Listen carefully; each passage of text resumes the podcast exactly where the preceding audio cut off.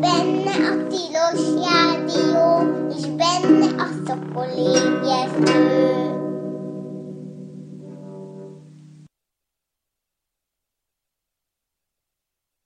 Reggelt, jó reggelt kívánok, ez itt valóban a Tilos Rádió, benne pedig a Szokolébresztő műsora. Én dr. MZ per X vagyok, ma reggel egyedül jelentkezem be ebbe a műsorba, hiszen Werner Norbi állandó szakértő barátom éppen bokros teendőit idézi, vagyis intézi a csehországi adminisztráció bugyraiban, és ilyenkor szoktam azt mondani, hogy adok adás telefonszámot, de mivel nagyon sok érdekes beírást kaptunk ezzel kapcsolatban, ezért ma kipróbálunk egy új műsor struktúrát, hiszen nagyon sok érdekes kérdést szoktunk kapni, viszont egy csomószor azt panaszolták egyébként több törzs hallgatónk is írt be egymástól teljesen függetlenül, hogy őket egy kicsit az frusztrálja, hogy ez így ide-oda eltérítik amúgy szerintem nagyon érdekes irányokba a beszélgetést. Ezért azt találtam ki, hogy összetömbösítjük a végére azt a részt, amikor telefonokat fogadok, vagy fogadunk, ami azt jelenti, hogy az adás utolsó 10 percében, ami is azt jelenti, hogy olyan 9 óra 50 körültől átadom a pályát, és akkor benyomom ezt a kapcsolót, ami a telefont bekapcsolja, és akkor lehet majd hívni az adás telefonszámot mindenféle random kérdéssel hiszen általában azt szokott venni még egyszer, nagyon érdekes űrkutatással kapcsolatos, néha kevésbé kapcsolatos, de akkor is nagyon érdekes kérdéseket szoktunk kapni, de az nem mindig pont abba a fősodorba esik, és akkor hát tudom, ez egy kicsit kísérlet, nem biztos, hogy jól működik. A mai adás egyébként abból a szempontból is különösen alkalmas ennek az új struktúrának a kipróbálására, hogy ma elvileg egy rakéta startot fogunk közvetíteni, vagyis fogok közvetíteni egyedül. Most egyébként az a kicsi átvágás az egészben, hogy amíg aludtatok, vagy amíg aludtam én, addig ez a rakétastart megtörtént. Tehát nem pont élőben fogjuk közvetíteni, mert ha magyar idő szerint hajnalban fél kettőkor volt ez az ő repülés, nek az indítása, amit közvetíteni fogunk. Egyébként, akik, akik fönnmaradtak, és ennyire lelkesek voltak, azok egyébként még magyar nyelven is túl kínálatot élvezhettek a közvetítésben, mert egyrészt a Galileo webcast is, másrészt pedig, másrészt pedig a spacejunkie.hu kitűnő oldalak is csináltak élő közvetítést, amennyire én tudom, de még egyszer én nem néztem meg direkt azért, hogy nehogy ilyen spoilerek legyenek, és az újdonság erejével hasson ez a dolog számomra is. Ezért aztán most mindjárt bekapcsoljuk a NASA TV-t, és akkor én meg mesélek erről a mostani űrrepülésről, ami egyébként már zajlik, tehát az talán nem túl nagy spoiler, hogy, hogy azt mondhatjuk, hogy az űrhajó egyébként sikeresen pályára állt, aztán, hogy mi ennek a célja, meg mi ez az egész, és hogyan történik, azt majd úgy szépen közben elmondom, és akkor most itt azonnal, egyébként ezt mindenkinek javaslom, aki ilyen, ilyesmiket akar nézni, hogy a NASA TV, a, vagyis a, az amerikai űrügynökségnek a televíziós csatornája, az ter, természetesen a YouTube-on is folyamatosan elérhető élőben, tehát ez azt jelenti, hogy, hogy bármikor, hogyha beírja az ember, hogy NASA TV, akkor ottan mindig talál a tartalmakat, nagyon gyakran élő közvetítéseket is az űrállomásról, vagy egyéb érdekes űrmissziókról. Úgyhogy most például szépen ö, mindjárt bekapcsolódunk az adásba, amit viszont rögzítettem. Tehát, hogy annyi eszem volt, hogy most nem az élő adásába fogunk bekapcsolódni a NASA TV-nek, hanem, hanem bizony az éjszakai állapotokat fogjuk itt mindjárt követni, egészen a startig. És akkor mindjárt indítom is a hangot. Neil Armstrong Operations and Checkout Building, or the ONC. Here, the SpaceX team will help the astronauts put on their suits and perform No, tehát a következő a helyzet. A mostani start, amire só fog kerülni, ami egyébként a szokolébresztő történetében a második start közvetítés, az az első olyan eset lesz, amikor emberek startját fogom közvetíteni a világűrbe. Az emberek az űrbe az ugye olyasmi, ami Amerikában az nagyon ritkán történt meg az elmúlt időszakban. Ne felejtsük el, hogy amikor az űrrepülőgép, a, ami ugye elég hányattatott sorsú fejlesztési terv volt. Ugye legutóbbi nagy tragédia az 2003-ban történt, amikor a Space Shuttle visszatérésekor a Columbia űrrepülőgép és a teljes hétfős személyzete odaveszett. Ezt ugye nagy áttervezések követték az amerikai űrprogramban, és aztán végül 2011-ben teljes egészében kivezették az űrrepülőgépet, és akkor onnantól kezdődött az a dicstelen 9 éves időszak, amikor az amerikai, amerikai földről egyáltalán nem indultak emberszállító űreszközök. Minden amerikai űrhajóst, aki ebben az időszakban fölrepült a nemzetközi űrállomásra, azt mind az oroszok vitték föl, ugye az orosz űrügynökség bérindítások keretében, tehát a Szajúz űrhajókon kaptak helyet az amerikai űrhajósok, és éppen idén ebben a renge, rettenetes sok szempontból nagyon szörnyű évben, de minden esetre az az, az, az, az egyik nagy pozitív eseménye volt az űrkutatást illetően, hogy megtört ez a kilenc év, hiszen korábban idén kipróbálták már ugye a SpaceX által fejlesztett Dragon, Crew Dragon űrhajót, ami ugye múltkor Bob Benken és Doug Harley űrhajósokat szállította néhány hónapra a nemzetközi űrállomásra, tökéletesen, sik, tökéletesen sikeres repülés volt, ugye valahogy hogy augusztus tájékán tértek vissza, az volt az új, tehát még egyszer a NASA felügyelete alatt, de, de magán cég által fejlesztett, és magáncég által, lényegében nagyrészt magáncég által felügyelt űrhajófejlesztési projektnek az eddigi legszebb csúspontja, ugye ez volt a, a demo repülés, ami demonstrálta, hogy valóban képes ez a rendszer embereket szállítani, de a mostani repülés, amire ezekben a pillanatokban így várunk, az pedig nem más, mint az első szolgálatszerű repülés, melynek keretében ugye az fog megtörténni, hogy egy fél éves időszakra felvisz űrhajósokat az űrállomásra.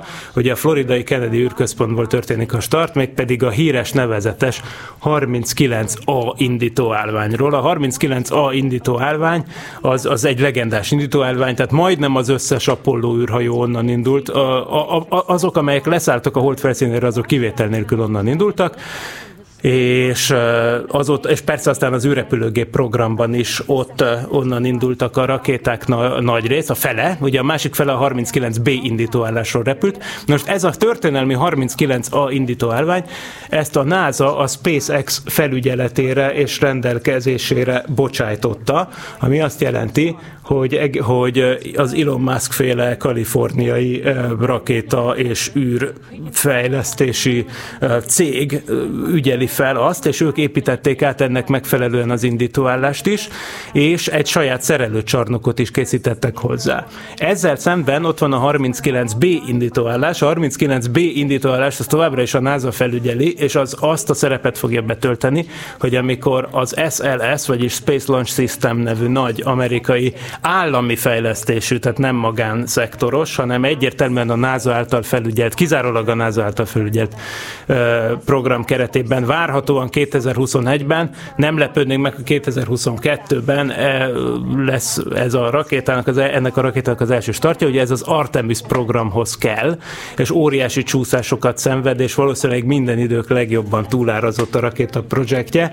Nem véletlenül hallani mostanában olyan hangokat egyre több helyről, hogy igazából annak a projektnek az igazi célja az valójában nem annyira az, hogy a holdat elérjék, hiszen végül is ezt nem lehetne meg, ezt talán könnyebben meg lehetne oldani, vagyis mindenképpen olcsóbban meg lehetne talán oldani, például a SpaceX-szerű cégek rakétáira hagyatkozva, még akkor is, ha több startot igényelne ez a konfiguráció. Szóval, hogy nem az az elsődleges célja, hanem az, hogy álláshelyeket mentsen meg, illetve, hogy azokat az embereket, akik az űrrepülőgép program idején dolgoztak, több tízezer emberről beszélünk, olyan államokban, mint mondjuk Texas, Alabama vagy éppen Utah, ahol a hordozó rakétának a gyorsító fokozata készül. Szóval ezek az emberek emberek mindenképpen állásban tudjanak maradni, és egy jó megrendelések érkezzenek, ezért aztán nagyon sok szenátor támogatta annak a nagy rakétának a megépítését, nem véletlenül csúfolják egyébként Senate Launch Systemnek, vagyis szenátus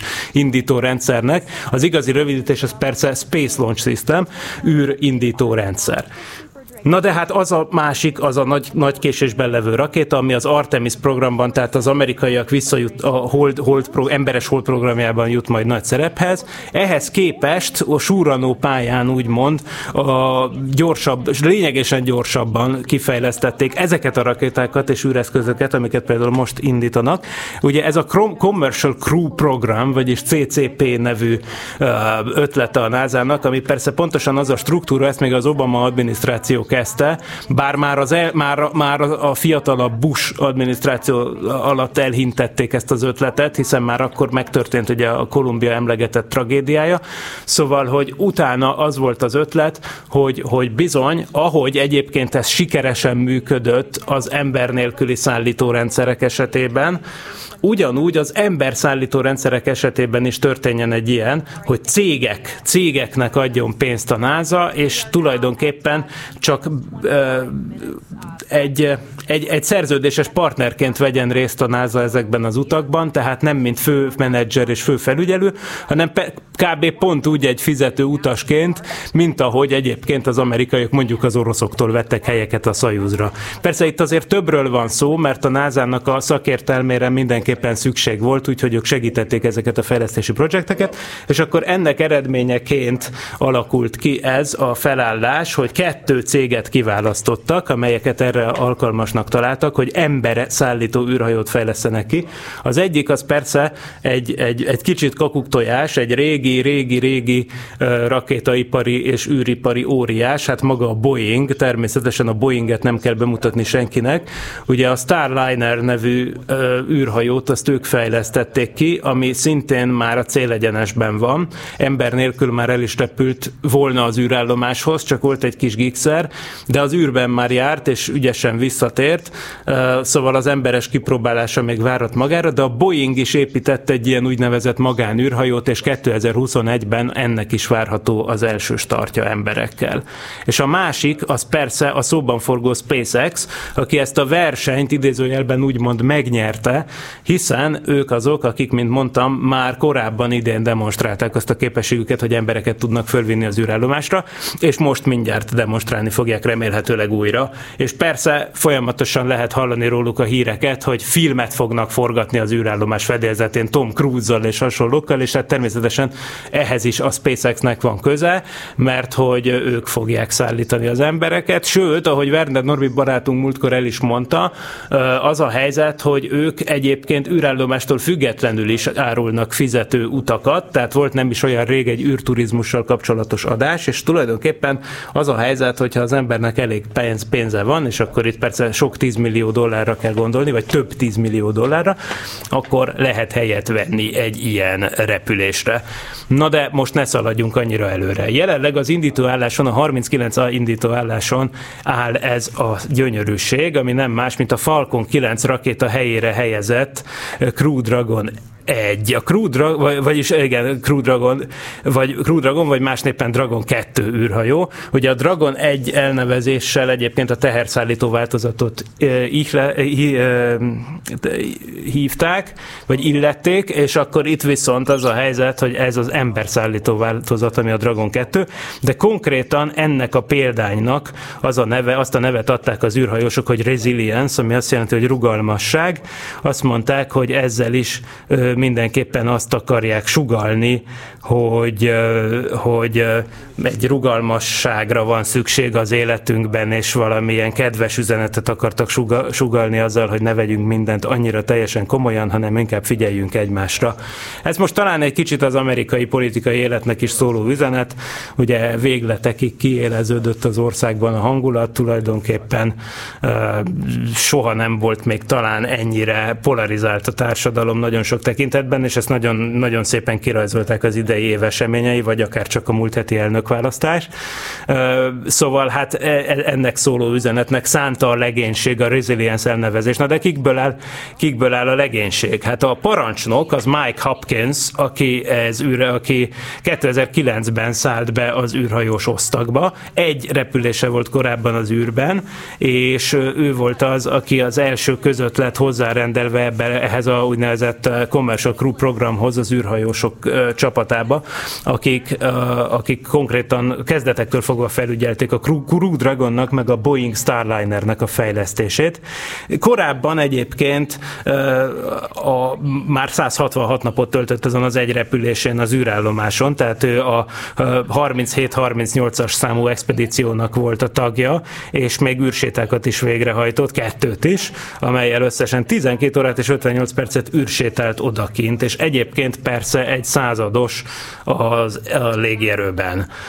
Na most itt van még a pilóta. Ja, egyébként mi az, hogy parancsnok meg pilóta? Ugye ezt ne felejtsük el, ezt tegyük hozzá, hogy a repülések ezek a repülések, a Dragon repülések automatikus üzemmódban történnek, a dokkolás is az űrállomáshoz automatikus üzemmódban történik, ezért aztán, tehát nem véletlen, hogy, hogy a közeljövőben olyan repülésekre is sor fog kerülni, hogy, hogy nagy részt, vagy akár teljesen fizetős turisták lesznek, csak idézőjelbe a turistát azért, tehát fizetős űrrepülés résztvevők lesznek a fedélzeten, mert a rendszer nagy mértékben automatizált, a pilóta tapasztalatra akkor lesz bizony szükség, hogyha a, valami rosszul sül el. Természetesen az űrhajósok erre éveken keresztül készültek. Szóval a parancsnoknak sem lesz sok dolga a, meg az repülés első napja során, hogyha minden a terv szerint halad, tehát lényegében utasok lesznek ők is, és ez a helyzet a pilótával is, aki nem más, mint Victor Glover, aki 2013-ban csatlakozott az, az űrhajós csapathoz, és ennek megfelelően talán ki is találhatjuk, hogy, hogy nem repült még egyszer se. Tehát ez lesz neki az első repülése, és és hát korábban ő is egyébként pilóta volt. Ő a névében volt pilóta, vagyis az amerikai haditengerészetnél. Na most a, a legénységnek a, a, a női tagja, aki, aki már szintén egy tapasztaltabb bűrhajós, Shannon Walker, a küldetés specialista, mission specialist, ő 2004-ben szállt be az űrhajós csoportba, és egyébként PhD fizikából, tehát ő tulajdonképpen egy fizikus az űrben, és hát ő már korábban volt fönt az a a, az űrállomáson. Egyébként szintén egy ilyen szép hosszú repülésen. Na most, itt van egy nagyon érdekes és fontos tagja, a negyedik tagja a csapatnak, Noguchi Soichi, aki Japánból érkezett. Na most ő aztán a legtapasztaltabb tagja a legénységnek, kettő korábbi űrrepülése volt, és ezzel egyébként egy nagyon-nagyon-nagyon elit klubba fog beszállni, hogy most itt ül, illetve itt fekszik az űrhajóban, ugyanis a korábbi kettő űrrepülése során egyszer az űrrepülőgéppel, egyszer pedig a Soyuz űrhajóval indult el az űrállomásra, és ez a harmadik repülése, amikor egy harmadik űr, típusú űrhajóban ül, ami nem más ugye, mint a Crew Dragon, és akkor ennek megfelelően elmondható, hogy ő abba az elit klubba lépett be, ahova a hirtelen csak két ember tudtam összeszedni, aki ilyen volt. A Wally Shirra, aki a Mercury hetek, az első amerikai űrhajós csapatnak az egyik tagja. Na, ő volt az, aki három különböző emberszállító űrhajóval is tartolt a Földről, és a másik ilyen ember az természetesen, és talán könnyen kitalálható módon John Glenn, aki ugye szintén három különböző űrhajón repült föl az űrbe. Ugye ő hatszor repült az űrben, de ebben volt Gemini repülés, Apollo repülés és űrrepülés repülőgépes repülés, Space Shuttle mindegyikből kettő-kettő. Wall Shirra esetében pedig egy Mercury, egy Gemini és egy Apollo repülésről beszélhetünk. Tehát ezen urakat leszámítva én úgy tudom, hogy a Noguchi Soichi, vagy hát angolosan írva a Soichi Noguchi az első olyan ember, vagyis hát összességében a harmadik olyan ember, aki elmondhatja magáról, hogy három különböző eszközzel is elindult az űrbe. Na most, hogyha rápillantok erre a közvetítésre, akkor éppen azt lehet látni, látni, hogy egyrészt éjszaka van, és ez egy sötét éjszakai start lesz. Na most ez önmagában meglepő lehet, mert ez olyasmi, amit én szerintem már körülbelül 2002 óta biztosan nem láttunk. A NASA régebben rendszeresen tartott éjszakai startokat, ez azt jelenti, hogy természetesen az éjszakai start során a rakétának lepotyogó törmelékeket és egyéb dolgokat értelemszerűen nem lehet olyan jól látni. De egyébként az űrrepülés történetében ez nagyon ritkán okozott bajt. Az Apollo programban és a Space Shuttle programban is voltak éjszakai indítások, az oroszoknál is persze rendszeresen vannak éjszakai indítások, gondoljunk csak például Farkas Berci 40 évvel ezelőtt is startjára, szintén az is egy éjszakai start volt. De Amerikában pont a Kolumbia 2003-as tragédiája után úgy döntöttek, hogy nem lesz több éjszakai start. A Kolumbia startja egyébként egy nappali start volt, de, de ott vált nagyon nyilvánvalóvá, hogy nagyon fontos nagy felbontás hatású kamerákkal nézni, még repülés közben is, hogy milyen törmelékek szakadnak le az űrrepülőgépnek a testéről, vagyis pontosabban az űrrepülőgépnek a külső hajtóanyag tartájának a burkolatáról leszakadó habszivacs darabokat volt nagyon fontos követni, hiszen a Kolumbia tragédiáját is pontosan egy ilyen habszivacs darab okozta. Ugye az történt ott, hogy az űrrepülőgép tartájáról leváló habszivacs még a start pillanatában, tehát még nem is volt elég magasan az űrrepülőgép, az eltrafálta az űrrepülőgépnek a szárnyát, és aztán a két héttel később a visszatéréskor ebből lett a baj. Emiatt robbant föl a felső légkörben az űrrepülőgép, és szakadt darabokra. Na most a helyzet az, hogy ezért aztán, hogy a jövőben, vagyis hogy akkor 2003-ban után, a tragédia után a vizsgálóbizottság úgy döntött, hogy éjszakai startok nem lehetségesek, mert akkor még, még nehezebb lenne ezeknek a leeső daraboknak a megfigyelése.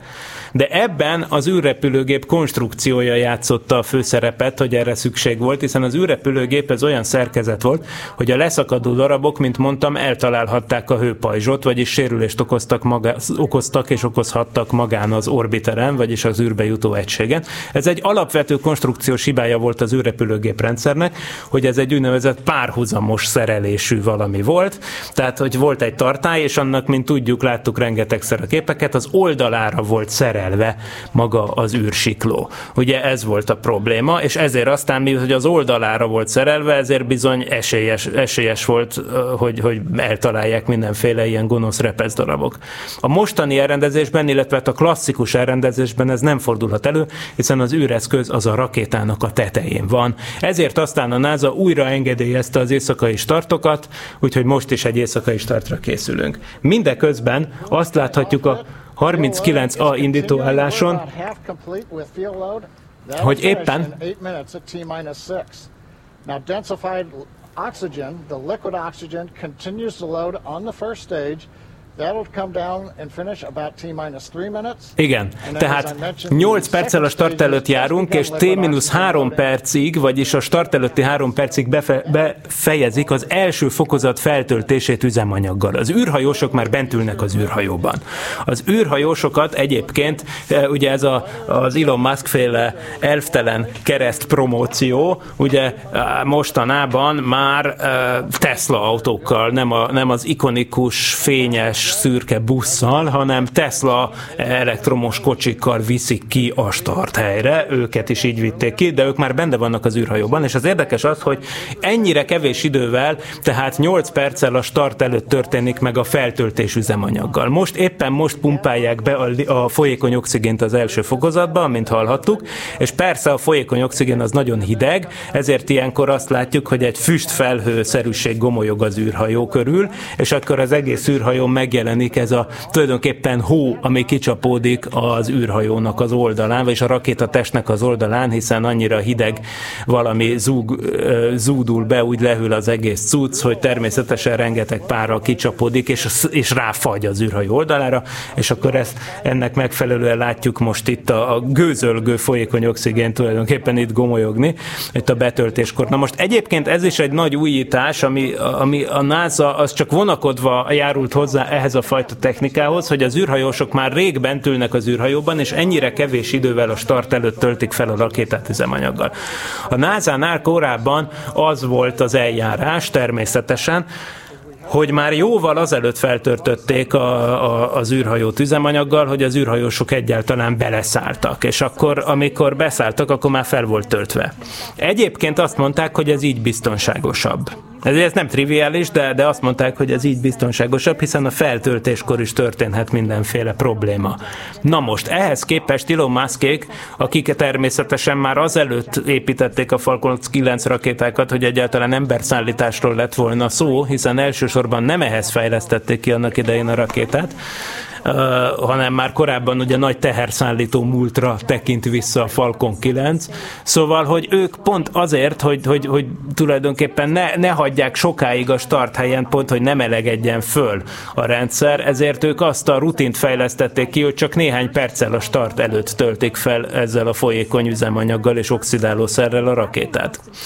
Ez viszont ugye azt jelenti, hogy az emberek esetében ez a feltöltés ez akkor, kell, akkor e, történik meg, amikor az emberek már benne ülnek. Hát a NASA ettől ideges lett.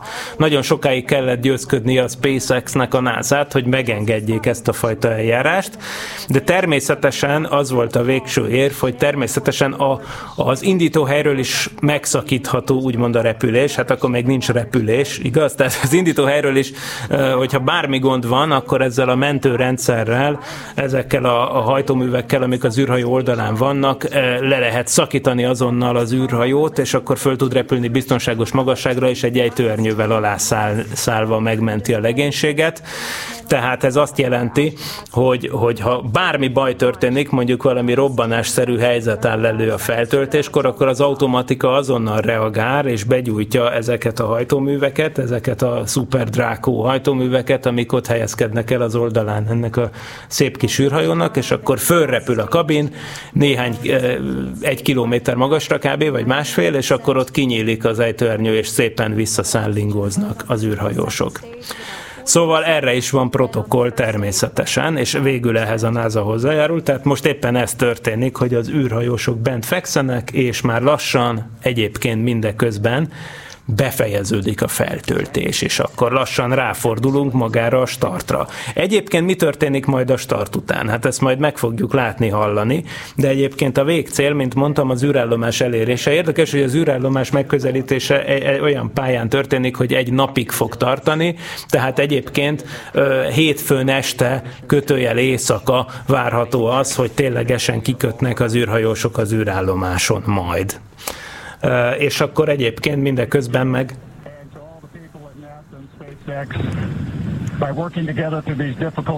most vannak a szép szavak.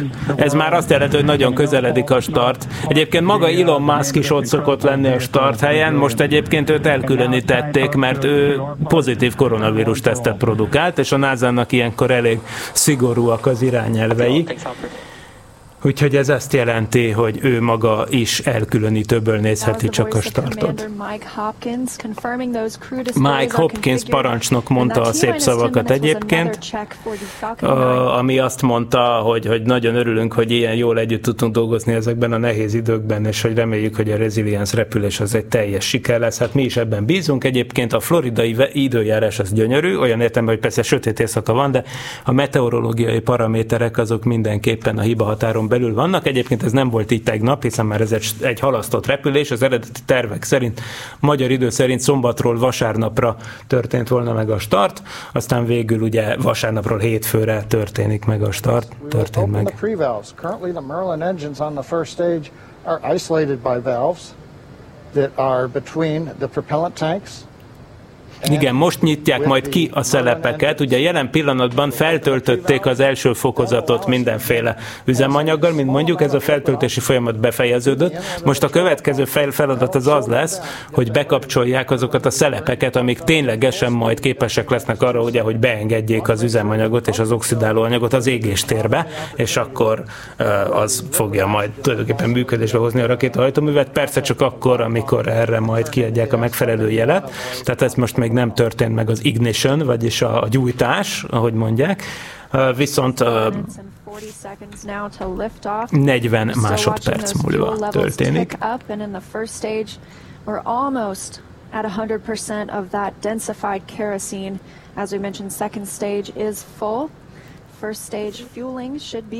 Ó, tehát a második fokozatot már feltöltötték, de az első fokozat feltöltése még mindig nem fejeződött be üzemanyaggal, hölgyeim és uraim. Annak ellenére, hogy már csak 40 másodperc van a startig, de ez így van jól. Ugye spacex ugye nem, nem viszik túlzásban, most minek melegítsük ott órákig az üzemanyagot a start helyen, mondta valamikor Elon Musk. Reméljük tényleg nem lesz ebből gond és most nyílt meg, nyílt ki az a bizonyos szelep. A bizonyos szelep az valószínűleg azt jelzi, hogy ha már kinyitották a szelepet, akkor már megtörtént a feltöltés. Akkor tulajdonképpen mondhatjuk, hogy az űrrepülőgép az fel van, vagyis az űreszköz, ű, a rakéta fel van töltve naftával.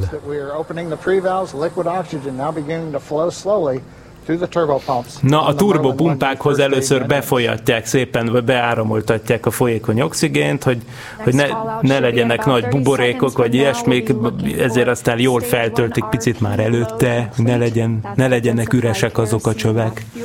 amikor megtörténik a gyújtás.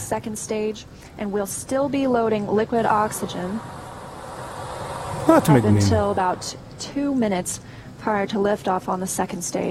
Ah, oké. Okay. Akkor valamit felértettem. Szóval azt mondja, hogy, hogy addig töltik, amíg kettő, T-2 percig töltik. Most én úgy értettem, hogy az előbb úgy értettem, hogy azt mondták, hogy T-40 perc, mindegy. Egyébként, egyébként az is lehet, hogy ez, mind, ezek nem ellenmondó információk feltétlenül, mert szoktak a startban csinálni ilyet, hogy built-in hold, ami azt jelenti, hogy az óra az megáll T mondjuk T-40-nél, és ott áll kettő percig. A direkt azért vannak ilyen hold idők beiktatva a számlálásba, hogyha bármilyen probléma van, akkor eh, ne, emiatt ne csusszanak ki az úgynevezett indítási ablakból, ami egyébként takra ki van számolva mert nem lehet akármikor indítani, hiszen a lényeg az, hogy itt egy űrállomáshoz oda kell érni megfelelő pályamódosításokat követően, és, és ezért aztán nagyon fontos a megfelelő időzítés. Most már egyébként látjuk az órát a NASA TV, jó voltából, és egyébként T-5 percnél tartunk. És ebben a pillanatban már kipróbálták, és aztán majd be fogják járatni nem sokkal a start előtt ezt a hang elnyelő vízfüggönyt. A hangelnyelő vízfüggöny az nagyon fontos. Az űr, űr, űrhajó alatt, ez a, e, alatt óriási vízpumpák fogják az indító állásnak az alját locsolni tulajdonképpen hihetetlen mennyiségű vízárammal. Egy-két másodperccel a start előtt szokták ezt bekapcsolni. Ugye ennek az a célja, hogy a neve is mutatja, hogy ez egy hang, hang elnyelő vízfüggöny. Ne felejtsük el, hogy akkora nagy lökés hullámokkal és nyomás hullámokkal jár egy ilyen start, hogy tulajdonképpen ahogy az visszaverődik a rakétára, vagy akár az indítóállásra, az ott komoly károkat tudna okozni.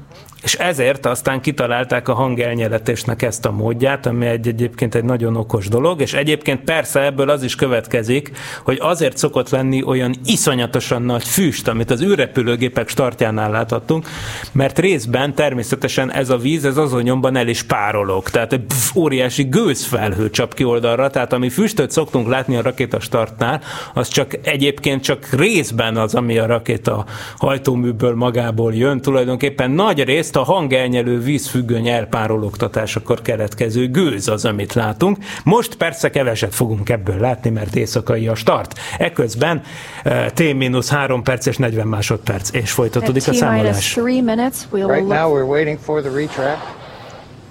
And there you can see the strongback is beginning to move away from the vehicle. Na, megtörtént a feltöltés, és akkor a feltöltő ö, csövezetet á, hátrahúzzák, tehát ez az a pont, amikor már csak egyetlen egy leszorító állványzat tartja ott az űrhajót. Ugye már korábban, sokkal korábban elhúzták azt a beszálló alagutat, amin az űrhajósok bemásztak, és akkor most már retraktálták, vagyis visszahúzták a feltöltő csöveket is, úgyhogy most aztán már tényleg az űrhajó tulajdonképpen teljes mértékben függetlenedett a Földtől, technikai értelemben, már a guidance is internal, ilyenkor már rég, tehát a, a, a, a saját helymeg, helymeghatározó irányító rendszerei működnek az űrhajónak, és a saját fedélzeti számítógépe működik, a feltöltés kész, és már ezeket a feltöltő csöveket is visszahúzták. És ahogy mondták, hallottuk is ennek megfelelően, hogy a, a feltöltés befejeződött, tehát mindkét fokozat fel van töltve üzemanyaggal, és a folyékony oxigénnel is, ugye a folyékony oxigén az oxidálószer, erre azért van szükség, hiszen égéshez mindig kell oxidálószer, konkrétan oxigén ebben az esetben, viszont mint tudjuk a vákumban nincsen levegő, ezért az űrrepülő, az űrhajózáshoz szükséges rakétahajtóművek. Lényegében abban különböznek a repülőgépek sugárhajtóműveitől, hogy vinnünk kell magunkkal a, az oxidálószert is, vagyis az oxigént. És ezért van erre szükség ott áll a gyönyörű 39A indítóálláson a cucc, miközben már csak 1 perc 50 másodperc van a startig. Egy, igen, ezt már újra megismétlik, hogy már a feltöltés a folyékony, a LOX az a liquid oxygen, a liquid oxygen, a folyékony oxigénnel feltöltötték a második fokozatot is, meg az elsőt is, és egyébként látunk képet az űrhajó belsejéből, látjuk ezeket a nagyon dizájnos fehér űrruhákat, amiket terveztek eh, ehhez a Dragon repülésekhez. Ugye persze a legmenőbb divattervezőkkel dolgozik együtt Elon Musk természetesen, úgyhogy nagyon futurisztikus, de egyébként funkcionálisan is tök jó. És rugalmas űrruhák, ami, ami alatt azt értem, hogy nagyon ergonomikus, és sokkal könnyebb benne mozogni, mint akár mondjuk a szajuzokon használatos szokol űrruhákban, amik persze szintén remek űrruhák. Ez még nem a rakétának a hangja, FTS armed, Falcon is a startup and is now controlling. Igen, de hamarosan meghalljuk a vízfüggőnek a hangját, amiről beszéltem, és most már a visszaszámlálás az már a T-47. másodperchez ért. Az űrrepülő, az űrhajó, miért mondok mindig űrrepülőgépet? Nem tudom, biztos megszokásból. Nyilván a Kennedy űrközpontból valami fölrepül, az csak űrrepülőgép lehet, tehát ebben nőttem föl. Még egyszer, ez nem űrrepülőgép, ez egy űrhajó. Még akkor is egyébként, hogyha bizonyos értelemben hasonlít, mert újra hasznosítható, de azt mondják, hogy biztonsági okokból, amikor ezeket újra fogják használni, a második repüléseken nem lesz ember, hanem csak ember teherűrhajóként fogják újrahasznosítani a Dragon űrhajókat. És most már az utolsó 10 másodperc következik. 9, 8, 7, 6, 5, 4, 3, 2, 1. Na, megy a vízfüggöny is, és a rakéta is elindult. Óriási fény és akkor látjuk azt,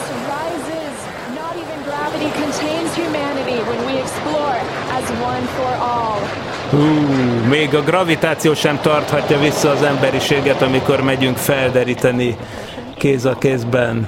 Na hát ez fantasztikus. Egyébként gyakorlatilag ilyen nappali fény van akkor egy pillanatra a startok elején. Ugye óriási nagy fénye van ezeknek a rakétahajtóműveknek, ez azt jelenti, hogy azt mondják, hogy kb. olyan, mintha egy második napkelte lenne.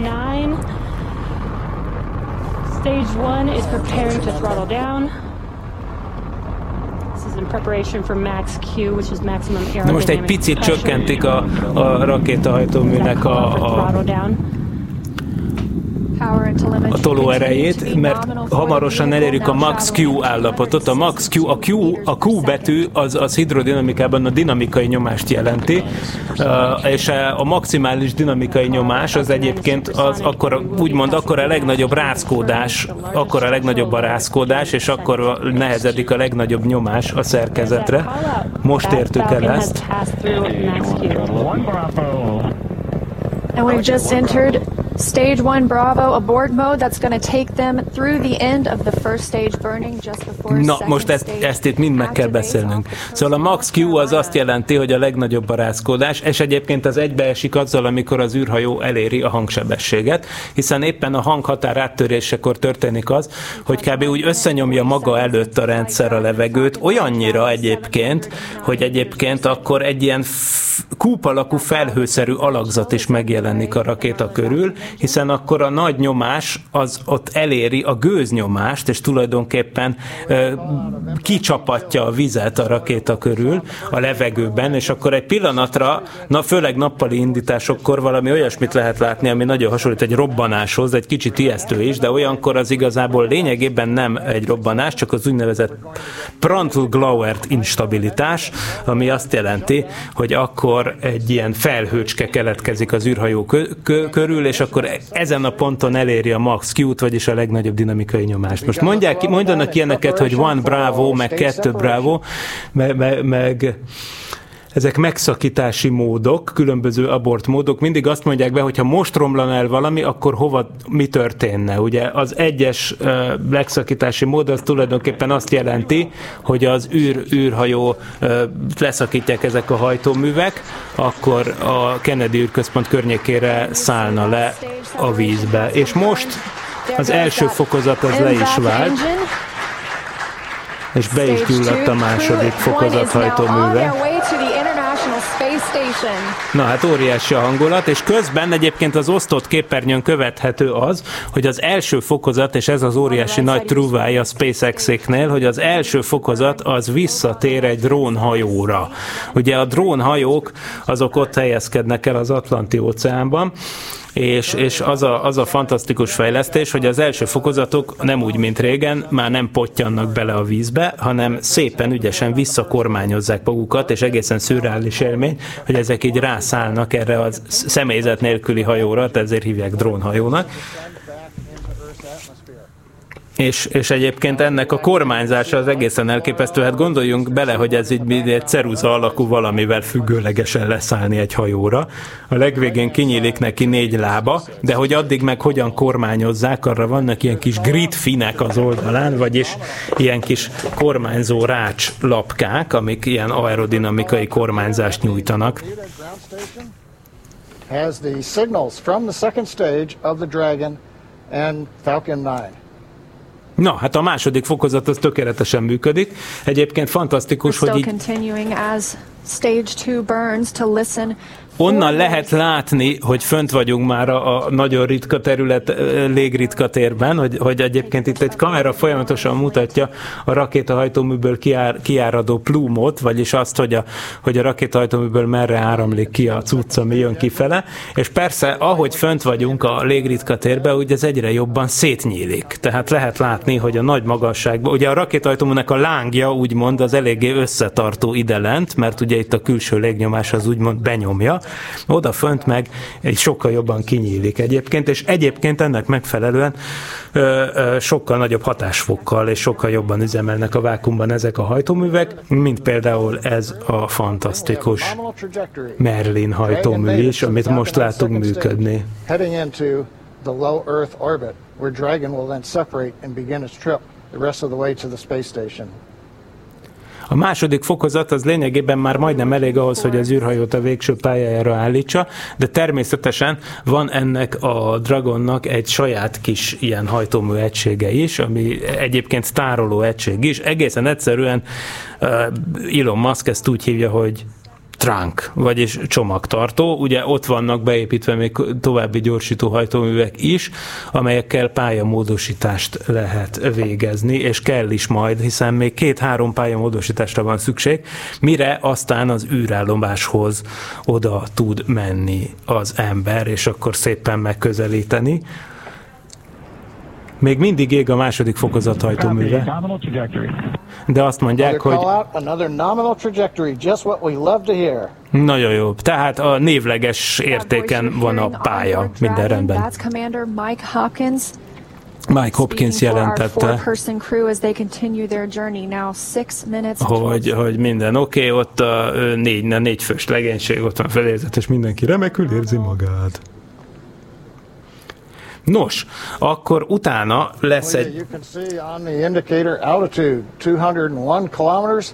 You can see on the indicator altitude 201 kilometers uh, we're now beginning to essentially level out and pick up velocity Igen. to get us into Na, szóval nagyon jó, most már elérték lényegében az utazó magasságot, ez 200 km, és akkor onnantól kezdve lényegében az a feladat, hogy a Földdel párhuzamosan repüljön az űrhajó, és, és, és sebességet gyűjtsön. Tehát természetesen ugye ezek nagyon elnyújtott pályákon repülnek föl, tehát e, e, mostantól nem fog növekedni a földfelszín feletti magasság, hanem igazából elkezdődik lassan a gyorsítás, ugye 8 kilométer per másodpercenkénti sebességet jelent az, hogy föld körüli pályára álljon az űrhajó.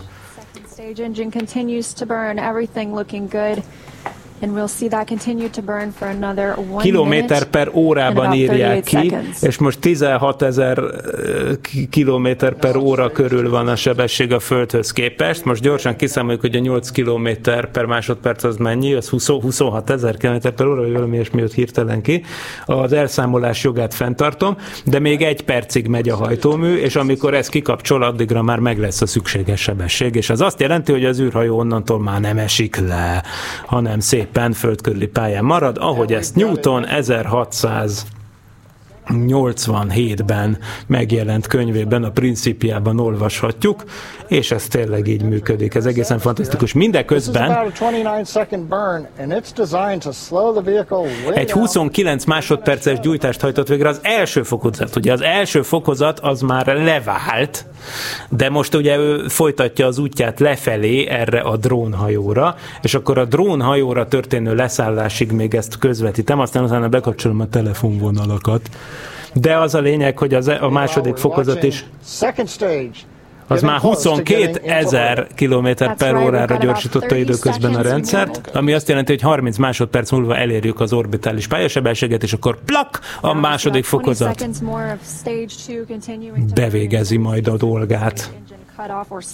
De még egyszer, azt hívják SICO-nak Second Engine Cut-off, de hogyha az valamiért idő előtt történne, akkor bizony visszapottyanna a rendszer. Igazából, hogyha ezen a ponton, ezen a ponton kapcsolnak ki, akkor még mindig lehetne ilyen abort to orbit nevű megszakítási mód. Ez azt jelenti, hogyha valami miatt a második fokozat itt, amikor már majdnem elérte a keringési sebességet, valami miatt kinyitvan, akkor le kell választani, be kell gyújtani magának az űrhajónak a már emlegetett kisebb hajtóművét, és akkor az, az már tudja biztosítani a szükséges sebességkülönbséget ahhoz, hogy ne, hogy, hogy tulajdonképpen a föld körüli pályára szakítsák meg a repülést, és akkor még onnan is lehetséges az űrállomás megközelítése. Na, ilyen még sose történt. Tehát a rakétajtóművek általában működni szoktak, ha már bekapcsolják őket. És kész. Oh, Na, és közben a drónhajóról is látható a kép, hogy közben ó, ó, ó, na, óriási füst volt, nem lehetett is látni.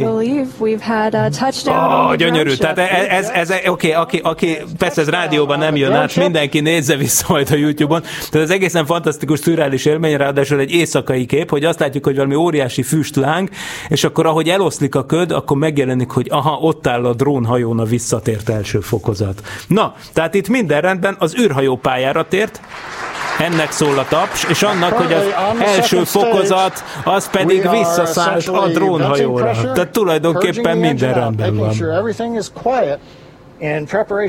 Na, az űrhajóban már látszik a súlytalanság. Take a look. That's inside Crew Dragon És right now. Á, nagyon jól néz ki ez az űrhajó belülről. Tényleg ez a szép minimalista design, szép, szép fehér falak, de már nem megy, nem megy a rakétahajtómű, úgyhogy ez azt jelenti, hogy már uh, szabad esési pályán vannak, nem megy a hajtómű, súlytalanság van, és hamarosan leválasztják a második fokozatot is. 90 másodperc múlva történik ez, és akkor onnantól kezdve a Dragon az tényleg már szépen ott lesz a pályáján, és akkor, mint emlegettem, innentől kezdve, a startot kezdve egy nap, amíg odaérnek az űrállomásra. Persze, hát a magasságuk már megvan hozzá, egyszerűen csak annyi, hogy egy kicsit alacsonyabb pályán vannak, mint az űrállomás, és utol kell érniük az űrállomást. Ugye ne felejtsük el, hogy az orbitális mechanika az olyan, hogy minél alacsonyabban vagy, annál gyorsabban mész. Tehát, hogyha valamit utol akarsz érni, akkor jobb, ha alacsonyabb pályára mégy, és akkor utána, ha már egy, lényegében beérted az űrállomást, akkor érdekes módon lehet emelni a pályamagasságot, de, de azért ez nem egy annyira nagyon-nagyon gyors folyamat, ez szépen fokozatosan több pályamódosítás, kis pályamódosításokon keresztül, hát ráérünk, mondták a pályatervezők. Ezért van az, hogy tulajdonképpen csak hétfő éjszaka, vagyis ma éjszaka várható ténylegesen az, hogy átszállnak az űrhajósok az űrállomásra. Addig bizony itt ebben a Dragon kabinban fogják elütni az időt. Hogyha valami miatt nem sikerülne leszáll, leválasztani a második fokozatot, azért az csúnya lenne, úgyhogy persze ilyen még sose fordult elő, de azért most egy kis izgalom érezhető az irányítóközpontban. Most, most várhatjuk, hogy 10 másodperc múlva leválik az űrhajó a második fokozatról, és akkor onnantól lényegében az űrhajó tényleg egyedül van. Hmm, ez pedig itt egyébként a Tilos Rádió. 90.3, a felcsattanó taps pedig azt jelzi, hogy sikeresen levált, látszik a gyönyörű űrhajó, ahogy éppen elhagyja a fokozatot, a fokozat belsejébe szerelt kamerán, hát ez egy nagyon szép kis eszköz. Tehát akkor ez a négy remek űrhajós, ez 12 perccel a start után már tényleg pályán van, földkörüli pályán, a megfelelő nominális földkörüli pályán, és ott vannak, és hamarosan elérnek az űrállomásra, ahol egy fél éves kutatómunka veszi majd a kezdetét. Hát igen, ez tényleg nagyon szép volt. És egyébként ez az óriási profizmus, amivel csinálják ezt a SpaceX-ék, ez tényleg ez, ez példamutató. Tehát még egyszer egy űrhajónak a második startja volt ez emberekkel, és az első is zöggenőmentes volt, és szerencsére úgy tűnik, hogy ez is. Ebben a pillanatban viszont bekapcsolom a telefonvonalakat. Az adás telefonszámunk az 215 37 73 a budapesti előhívószám után, és addig, ha, amíg, hogy, hogyha esetleg valakinek van akár ezzel, akár bármivel kapcsolatos kérdése, ami valamennyire azért a tárgy életkörhöz kapcsolódik, akkor persze azt örömmel várjuk. Egyébként ugye a múltkori telefonálásokra reagálva még valaki mondta, hogy remek dolgai vannak, viszont nem tudott velünk kapcsolatba lépni e-mailben, de azóta én megnéztem, hogy tényleg lehet nekünk e-mailt írni.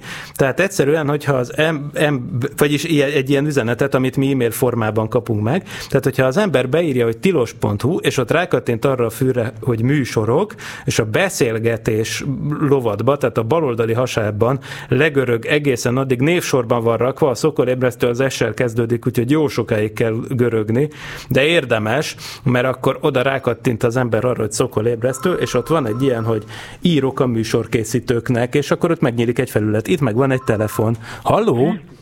Halló? Jó reggelt! Jó reggelt kívánok! Vince Miklós, szia! MZ per X, vagy micsoda? MZ per X. Hát nagy örömmel köszöntlek, és csodálatos volt a közvetítés, és fölmerült bennünk egy kérdés, hogy a, a a föld körül a, a, az űrállomásnak a sebességét, egyáltalán, hogy mennyi az, és hogy mi határozza meg, hogyha erre válaszolnak. Igen, Köszönöm igen, szépen. igen. Köszönöm szépen, ez nagyon jó kérdés. Ugye az, hogy mi határozza meg, azt mindjárt ki is számoljuk. Egyébként, mivel ez egy alacsony pályán kering, az űrállomás pályamagassága a földfelszíne fölött olyan 400 km per óra, tehát erre is nagyságrendileg jó közelítés, ez a 7,8 kötőjel 8 km per másodperc, tehát nagyjából ez a nagyságrend 8 8 km másodpercenként. Ezt ugye egészen egyszerűen az határozza meg, hogyha ez, ez nagyjából egy körpályának tekinthető, tehát hogyha az ember az arra, arra kíváncsi, hogy, hogy mondjuk uh, tulajdonképpen arról van szó, hogy a, a Föld vonza őt ugye lefelé, de tulajdonképpen egy kifelé mutató centrifugális gyorsulást jelent az, hogy ő egy körpályán kering, ugye ugyanaz, mint hogyha például mi rákottunk egy, egy, egy egy, zsin, egy követett zsinórra, és ugye elkezdjük pörgetni, ugye? Akkor ott ugye mit csinálunk? Ott akkor a kötél erő húzza befele a cuccot, viszont a kövecske az magától kifelé repülne, csak mi arra kényszerítjük, hogy körpályán maradjon, de csak akkor tudjuk arra kényszeríteni, hogyha megfelelő sebességgel pörgetjük. Tehát ezt egyébként így föl lehet írni. Valójában arról van szó egyébként, hogy, hogyha a föld lapos lenne, akkor nyilván nem lehetne körülötte pályára állni. Tehát tulajdonképpen létezik egy olyan sebesség, ami ugye nyilván minél messzebbre dobunk el egy követ, minél gyorsabban dobunk el egy követ, annál messzebbre potyan le. Ez van egyébként Newtonnak a 17. századi könyvében szépen lerajzolva, hogy egy hegy tetejéről lövök egy ágyugóval kifele, minél nagyobb kezdősebességgel lövök, annál messzebb esik le. Hogyha lapos lenne a föld, akkor, akkor ez ennyiben is maradna. Mivel azonban a föld, kedves hallgatók, nem lapos, ezért aztán az a helyzet, hogy létezik olyan, olyan, táv, olyan, olyan lövési sebesség, ami már egyáltalán nem esik le, hanem tulajdonképpen körbe repül a golyó, és felbe, fejbe találjuk magunkat. És még egyszer, ezek szabad esési pályák. Ez nagyon fontos megérteni, hogy amikor az űrhajósokról beszélünk, akkor arról van szó, hogy, hogy ők ott pontosan úgy esnek, mint ahogy egy, egy, egy lift esik, aminek elvágjuk a kötelét. Tehát, hogy, hogy nem kell, hogy menjen a hajtómű, ők nem körbe repülik a földet ilyen értelemben, tehát nem egy hajtómű megy, és azzal repülik körbe, mint hogy egy utasszállító repülőgépen megyünk, hanem körbe esik a földet, és pontosan emiatt van a fedélzeten súlytalanság. Tehát nem azért van az űrhajón súlytalanság, mert annyira messze van a, a földtől, hogy ott kicsi a gravitáció, mert, mint mondtam, csak 400 km magasan vannak, tehát tehát egyébként a G értéke az, az nem sokkal kisebb, nem annyival kisebb, mint itt lent, tehát nem, nem, nem erről van szó, hanem egyszerűen arról van szó, hogy az egy szabadesési pálya, egy ugyanolyan szabadesési pálya, mint amikor tényleg ö, ki, egy, egy dobozban zuhanunk.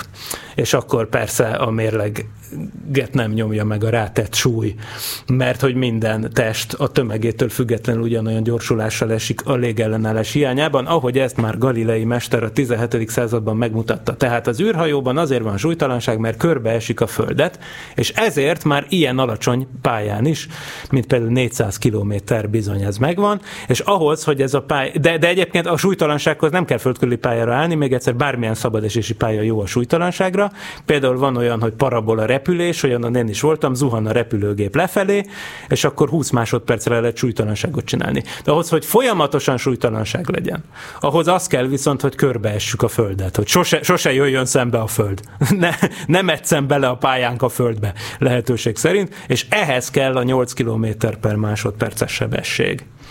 Na igen, Szóval ez volt itt, ha jól látom, ez volt a szokolébresztő, mert egyébként 9 óra 55 van itt Közép-Európában. Az űrhajósok egyébként mindeközben, akik ugye csak késéssel közvetítettük a startot, tehát nem volt teljesen élő, ugye ezt mondtam az elején, szóval ők jelenleg éppen szundikálnak még. De ti ne szundikáljatok, mert hát most kezdődik a hét, és ráadásul nagyon sok érdekesség fog történni ezen a héten az űrkutatás, meg a világ egyéb területein is, úgyhogy mindenki járjon nyitott szemmel, és vigyázzatok egymásra, meg magatokra, és a lényeg az, hogy a szokolébresztő is természetesen jelentkezik majd újra, mégpedig a szokott megfelelő szokások, szokásainak megfelelően kettő hét múlva és uh, azt hiszem, hogy addig pedig most még egy kicsit uh, szusszanunk, és aztán, hogy két hét múlva mivel jövünk vissza, azt nem tudjuk, de megpróbálok akkor már nem egyedül jelentkezni. Ezt megígérhetem. Köszönöm uh, szépen a figyelmet. És mindenkinek jó hetet, és szép napot kívánok.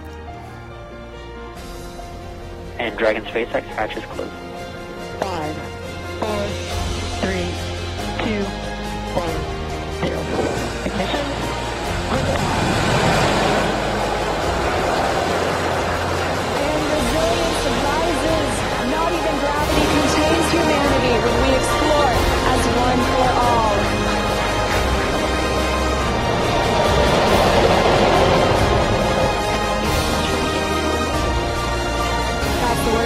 word we want to hear. Stage one propulsion is nominal.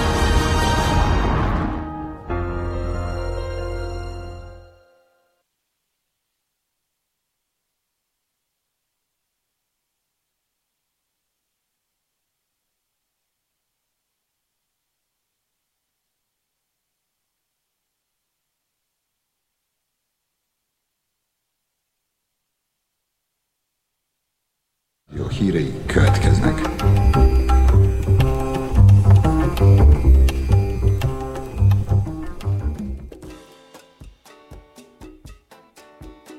A Magyar Kerékpáros Klub kedden rendhagyó bringás reggelivel indította el az M3-as metró lezárásához kapcsolódó metrópótló kampányát a Kálvin térről.